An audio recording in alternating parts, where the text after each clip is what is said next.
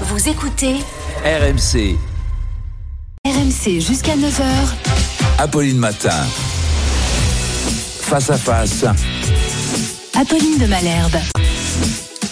Il est 8h33 sur RMC et BFM TV. Bonjour Clémentine Autain. Bonjour, Apolline Vous êtes euh, députée La France Insoumise de Seine-Saint-Denis. C'est le jour J des retraites. On va en parler euh, évidemment. La position de la France Insoumise. Mais je voudrais d'abord euh, vous faire écouter ce témoignage. Noël Legrette, on le sait, doit aujourd'hui se soumettre à des auditions sur la gestion de la Fédération française de football. Et Sonia euh, Souid, qui est agente de joueurs, a témoigné sur BFM TV et RMC au micro de Sonia Carniro. Voilà ce qu'elle raconte. Lors de ce rendez-vous, il me dit assez clairement que si nous étions plus proches, euh, mes idées se concrétiseraient. Euh, en tout cas, il serait beaucoup plus motivé pour, pour m'aider dans ce sens. Excusez-moi d'être vulgaire, mais mon président me voit comme euh, deux seins et un cul, en fait. J'ai été déçue par, par mon président. Pour moi, mon président, il doit être, excusez-moi, mais exemplaire. Et il l'a pas été. Ça fait toujours très mal. Ça m'a vraiment blessée au plus profond de mon être. Ce témoignage, il a été entendu aussi par la ministre des Sports qui dit nous serons à la hauteur. Noël Legrette peut-il rester? À l'évidence, non. À l'évidence, non. Euh, c'est un, président qui, euh, voilà, on le voit là avec euh, ce témoignage, a commis des violences sexistes et sexuelles. C'est un, président qui, par ailleurs, a posé un certain nombre de problèmes en termes de management, puisqu'on sait qu'il y a eu voilà des charrettes qui ont été faites euh, à la FFF qui sont très discutables. Et puis on a vu ses propos sur Zidane. Donc je pense que en raison de son comportement et puis aussi sans doute d'un homme qui a fait son temps, il faut que cela cesse. Voilà. C'est la fin d'un monde. Sans doute, sans doute que c'est la fin d'un monde, mais enfin, euh, il tarde à mourir, hein, si je puis me permettre, parce que c'est vrai dans le sport, mais c'est vrai parfois aussi ailleurs. Donc il faut, euh, il faut en effet euh, donner l'exemple et, et- et taper du poing sur la table. Vous savez, euh, euh, la France, l'État français a les moyens aussi d'intervenir parce que à la fois ce n'est pas euh, le gouvernement qui décide du président, mais avec le nombre de contrats qui existent et qui lient euh, l'État français à la FFF, en réalité, il y a des moyens de pression. Et je pense que c'est le rôle, en effet, du gouvernement que de mettre la pression parce que c'est, c'est, voilà, c'est un sport euh, très populaire, très important sur le plan économique. Et donc, on peut pas se permettre d'avoir de tels symboles qui sont assez délétères pour, euh, euh, voilà, pour, euh, pour- Noël Legrette, donc, pour les valeurs. Il a pour les valeurs de la France et pour euh, un certain nombre de principes auxquels je tiens. On, on reviendra sur ces, sur ces questions plus largement en politique, mais euh, évidemment, je voudrais qu'on parle des retraites parce que c'est aujourd'hui le jour J. Elisabeth Borne qui dévoilera tout à l'heure à 17h30 officiellement les contours de cette réforme. Enfin, on en a déjà euh, l'essentiel. 64 ans, 43 années euh, d'annuité pour vous, c'est non? Ah, c'est non. Mais vraiment non. Et je constate que le gouvernement s'est enfermé dans un, monologue social. C'est-à-dire qu'il n'a absolument écouté personne et qu'il est prêt à avancer fortement en piétinant le point de vue de la majorité des Français, puisque encore une enquête d'opinion euh, hier montrait que 85% des Français sont opposés à tout report de l'âge de départ à la retraite. Et on les comprend parce que c'est insupportable de travailler plus longtemps. Apolline de Malherbe. Alors c'est vrai que quand euh, vous avez un, métier euh, qui est un métier qui est peu usant, hein, notamment physiquement, on peut durer un peu plus longtemps. Mais quand vous faites des métiers pénibles, et les métiers pénibles, c'est pas simplement ceux qui sont répertoriés comme métiers pénibles, étant entendu que par ailleurs la Macronie a diminué le champ de la pénibilité euh, Il y a quatre reconnue. critères. Voilà. Alors, c'est pas seulement la Macronie, hein, c'était sous François Oh, Hollande bah, en ça- réalité. Euh, quatre critères de Je pénibilité dire- sur 10 qui ont été abandonnés. Je hein. veux dire, sur les retraites, il n'y a pas que la Macronie. Hein. On sait que les réformes euh, depuis les années 90 qui se sont succédées n'ont fait que aggraver en fait hein, notre notre régime et notre système.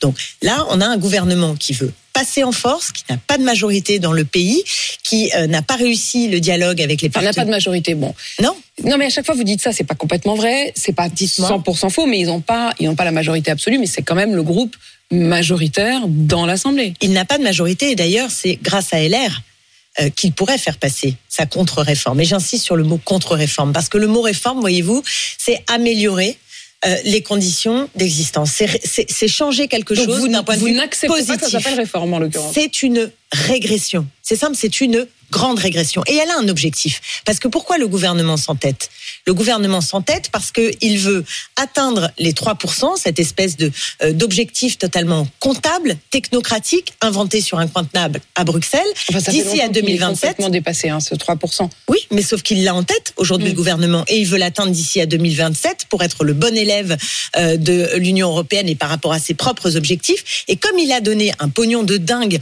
aux grands groupes économiques, aux hyper riches, toute la précédente euh, législature, eh bien maintenant. Il faut faire payer les premiers de corvée. C'est ça qui se passe. C'est-à-dire que nous allons payer, et en particulier les plus modestes, et en particulier les ouvriers, les plus pauvres, les employés qui ont des métiers pénibles. Vous- Ce sont eux qui vont payer. Ce sont ceux qui ont commencé le plus tôt Vous- à travailler, vous qui vont payer beaucoup sur l'addition. le fait qu'il y en a pour qui ça va être particulièrement euh, Oui. douloureux.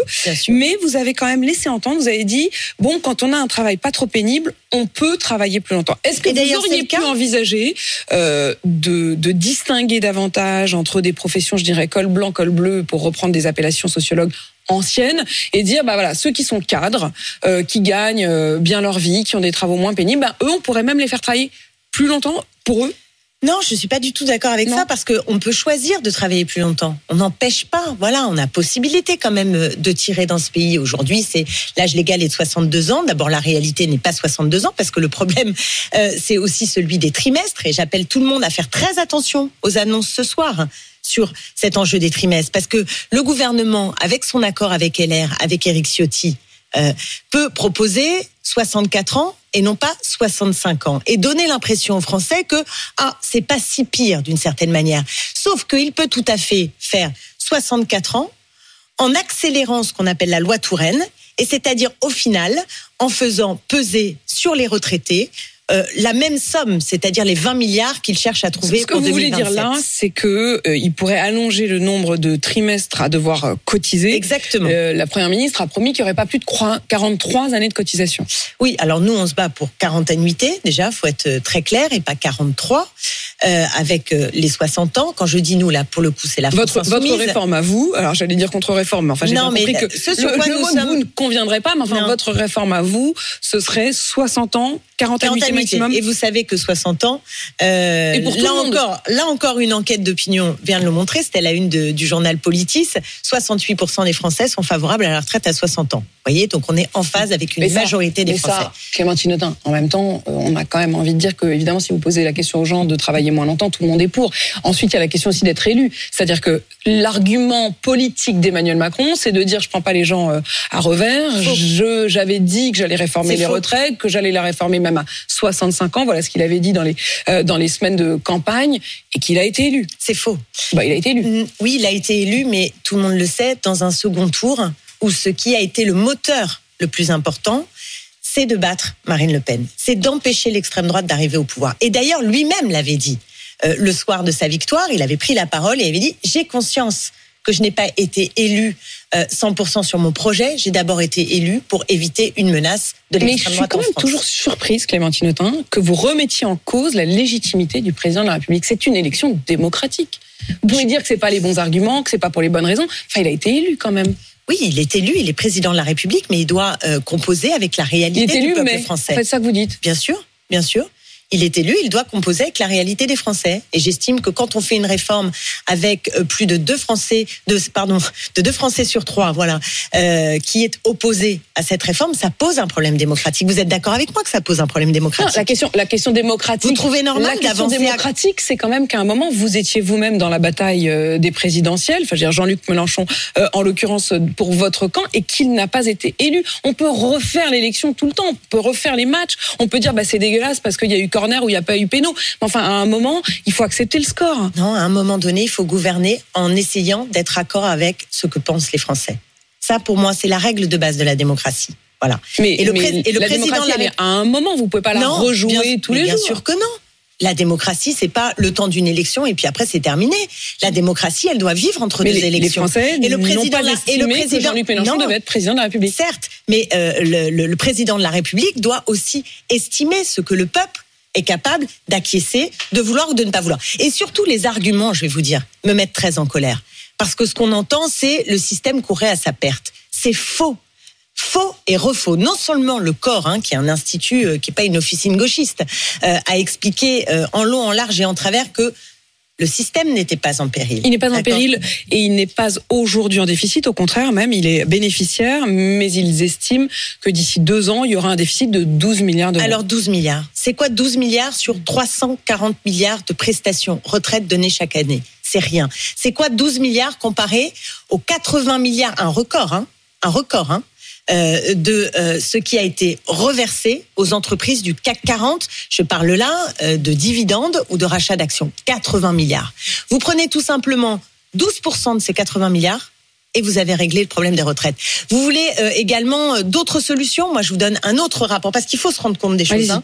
Euh, le gouvernement, lui, a décidé de donner des milliards et des milliards par le biais autrefois du CICE, par le biais d'exonérations de cotisations, d'exonérations diverses et variées d'ailleurs, ou de soutien sans contrepartie aux grands groupes économiques et aux hyper riches. On se souvient de la suppression de l'ISF, c'était pourtant plus de 3 milliards. On sait aussi qu'avec la CVAE, la contribution sur la valeur ajoutée que le gouvernement euh, a décidé euh, euh, Pour vous, c'est une question. En d'enlever en fait, c'est une question 8 de priorité. C'est une question de savoir qui paye. Qui paye? Qui ont fait payer les choix économiques du gouvernement? Voilà. Est-ce qu'on continue euh, de, de laisser euh, fructifier euh, les profits et de faire en sorte que la valeur ajoutée n'aille pas au travail mais qu'elle aille au capital Ou est-ce qu'on décide enfin qu'on a de la justice fiscale et qu'avec cette justice fiscale, on est capable de faire tenir Clément sans aucune difficulté notre on parle aussi régime de de, la mobilisation et de la manière dont vous allez combattre euh, cette réforme. Vous allez la combattre dans l'hémicycle. Vous avez déjà annoncé euh, qu'il y aurait des motions de censure. Vous avez votre propre contre-projet euh, sur les, les réformes des retraites. Est-ce que vous irez dans la rue également? Évidemment qu'on ira dans la rue. Et j'attends euh, avec impatience, je dois le dire, tout en me félicitant de cette unité syndicale qui est très très précieuse, la date qui sera posée probablement demain par les syndicats. Peut-être de dès ce soir, mobilisation. ils évoquent euh, la date du 19, euh, du 24. Vous-même, de votre côté, vous Leur aviez... date sera la nôtre. Leur date sera la nôtre. Cette unité syndicale est très précieuse et j'appelle celles et ceux qui nous écoutent à. euh, je sais que c'est pas toujours facile de poser une date euh, de grève, de faire la grève, de perdre un, jour de salaire, mais je suis convaincue que l'enjeu en vaut la chandelle et que si nous sommes suffisamment nombreux dans la rue, alors nous pouvons faire le, nous pouvons faire en sorte que le gouvernement recule. Ça a déjà été le cas dans l'histoire. C'est le moyen, le nombre que nous représenterons dans la mobilisation, dans les manifestations.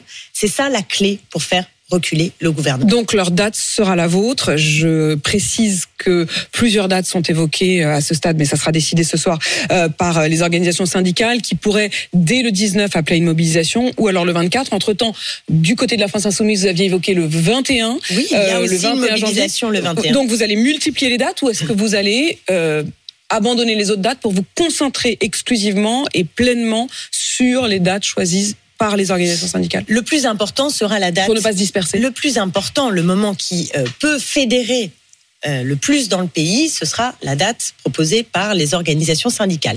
Les mouvements de jeunesse, avec euh, notamment la France Insoumise, ont décidé de manifester un dimanche le 21. Voilà, il faut que tout ça indique une montée en puissance. Par ailleurs, il faut l'unité politique à gauche.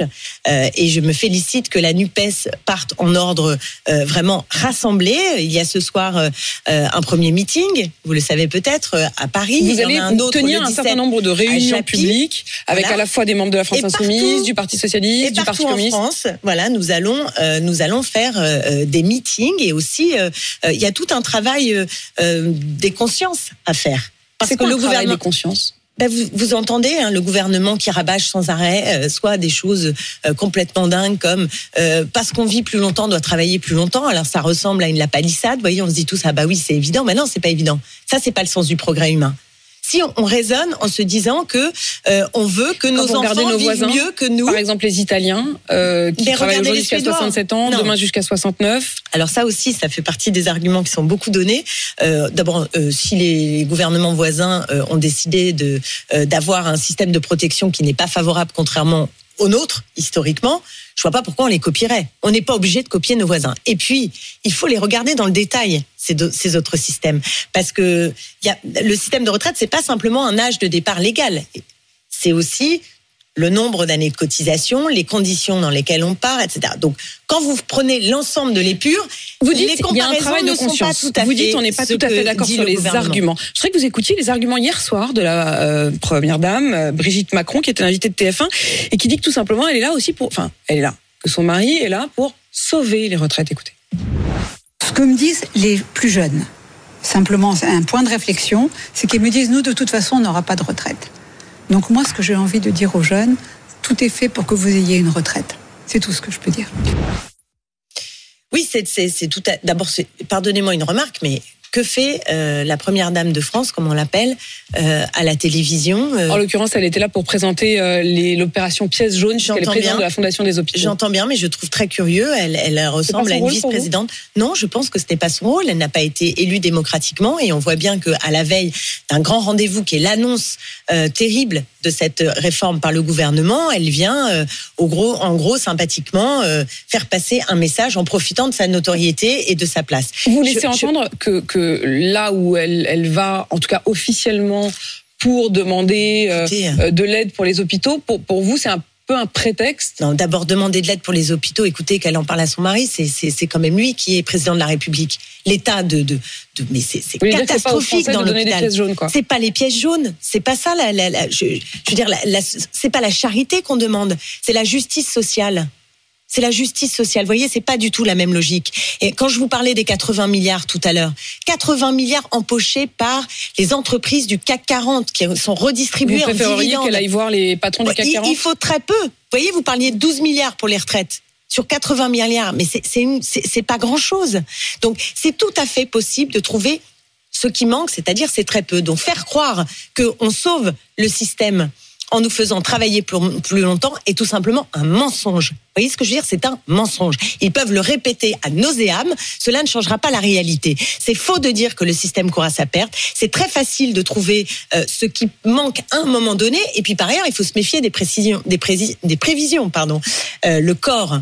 J'ai bien euh, compris que vous n'étiez pas d'accord non, avec c'est les... pas simplement ça. C'est Mm. quand on regarde ce que prévoyait le corps en 2013 pour l'année 2022, il disait le système courra à sa perte, il y aura 22 milliards de déficit.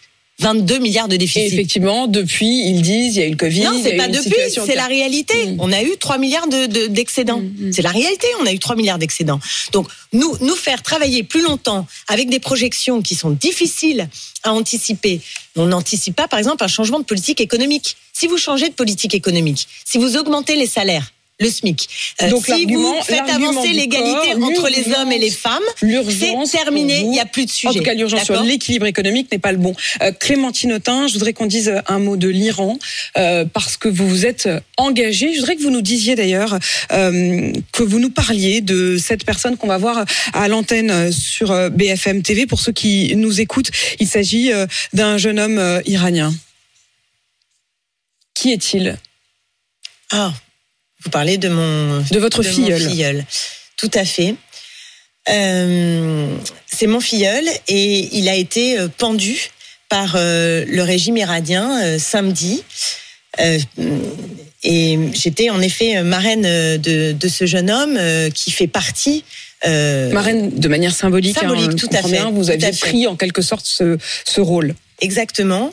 J'ai pris ce rôle et je suis, euh, je, je- je dois le dire, assez, assez bouleversée de ce qui s'est passé. Nous avons euh, déjà eu quatre exécutions en fait de personnes qui se battent pour la liberté, qui se battent pour la démocratie, qui osent affronter un régime dictatorial qui est le régime euh, iranien et ils le payent de leur vie.